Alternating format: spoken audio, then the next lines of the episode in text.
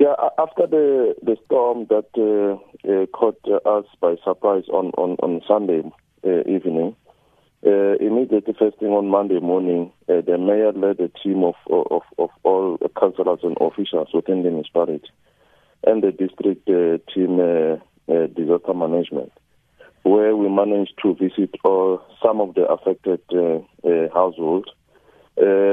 after that, we had a meeting where strict instructions were given to say that we need to go on the ground to make sure that we cover every corner of the affected area. There are five or more than six villages that have been affected. We managed to go to every household, get information, the number of people in the particular household, the extent of damage that uh, has happened there. So to this far, we have managed to identify plus minus uh, 4,319 households that were affected mm. in those uh, surrounding villages and Mkhulu as a main uh, focal point. Well, it's, uh, it, of, it's one thing, Aubrey, to really go down on the ground and see which areas were really affected. But the real question is what is the action plan?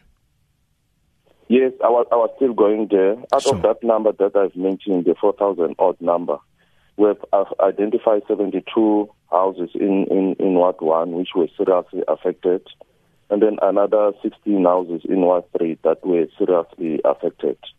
Out of that, uh, on Monday, we have made sure that uh, over 100 tents we have already uh, uh, distributed because some of them didn't have roof uh, to, to uh, over their heads.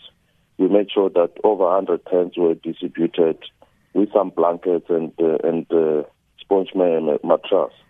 Uh, we're going ahead uh, today again uh, to distribute uh, some of the tents, blankets, and food uh, uh, parcels to those seriously affected households.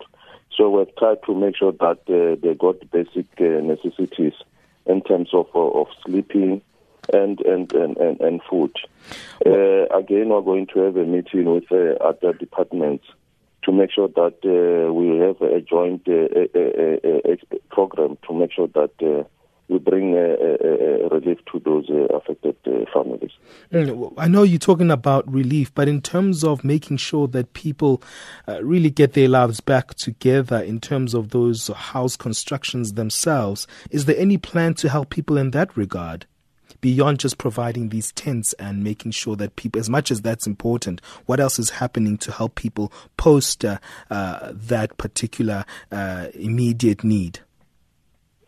We we noticed that some of the uh, of the of the household affected uh, there are people who can't uh, afford anything or to book, I mean, bring back their lives to normal, normality. Uh, through the, the, the, the RDP housing standards, we are going to make sure that those who qualify within that category, uh, we, we have uh, allocation of houses uh, through the Rural Development uh, Housing Program. We are going to make sure that those uh, people are allocated those houses so that uh, they, they, they, they got roof going forward. And also child-headed families, because we have identified some of those categories. We're also making going to make sure that the allocated houses uh, are built in, in, in, in, that respect. And also looking at uh, future plans in terms of uh, response mechanisms when it comes to disasters, Aubrey.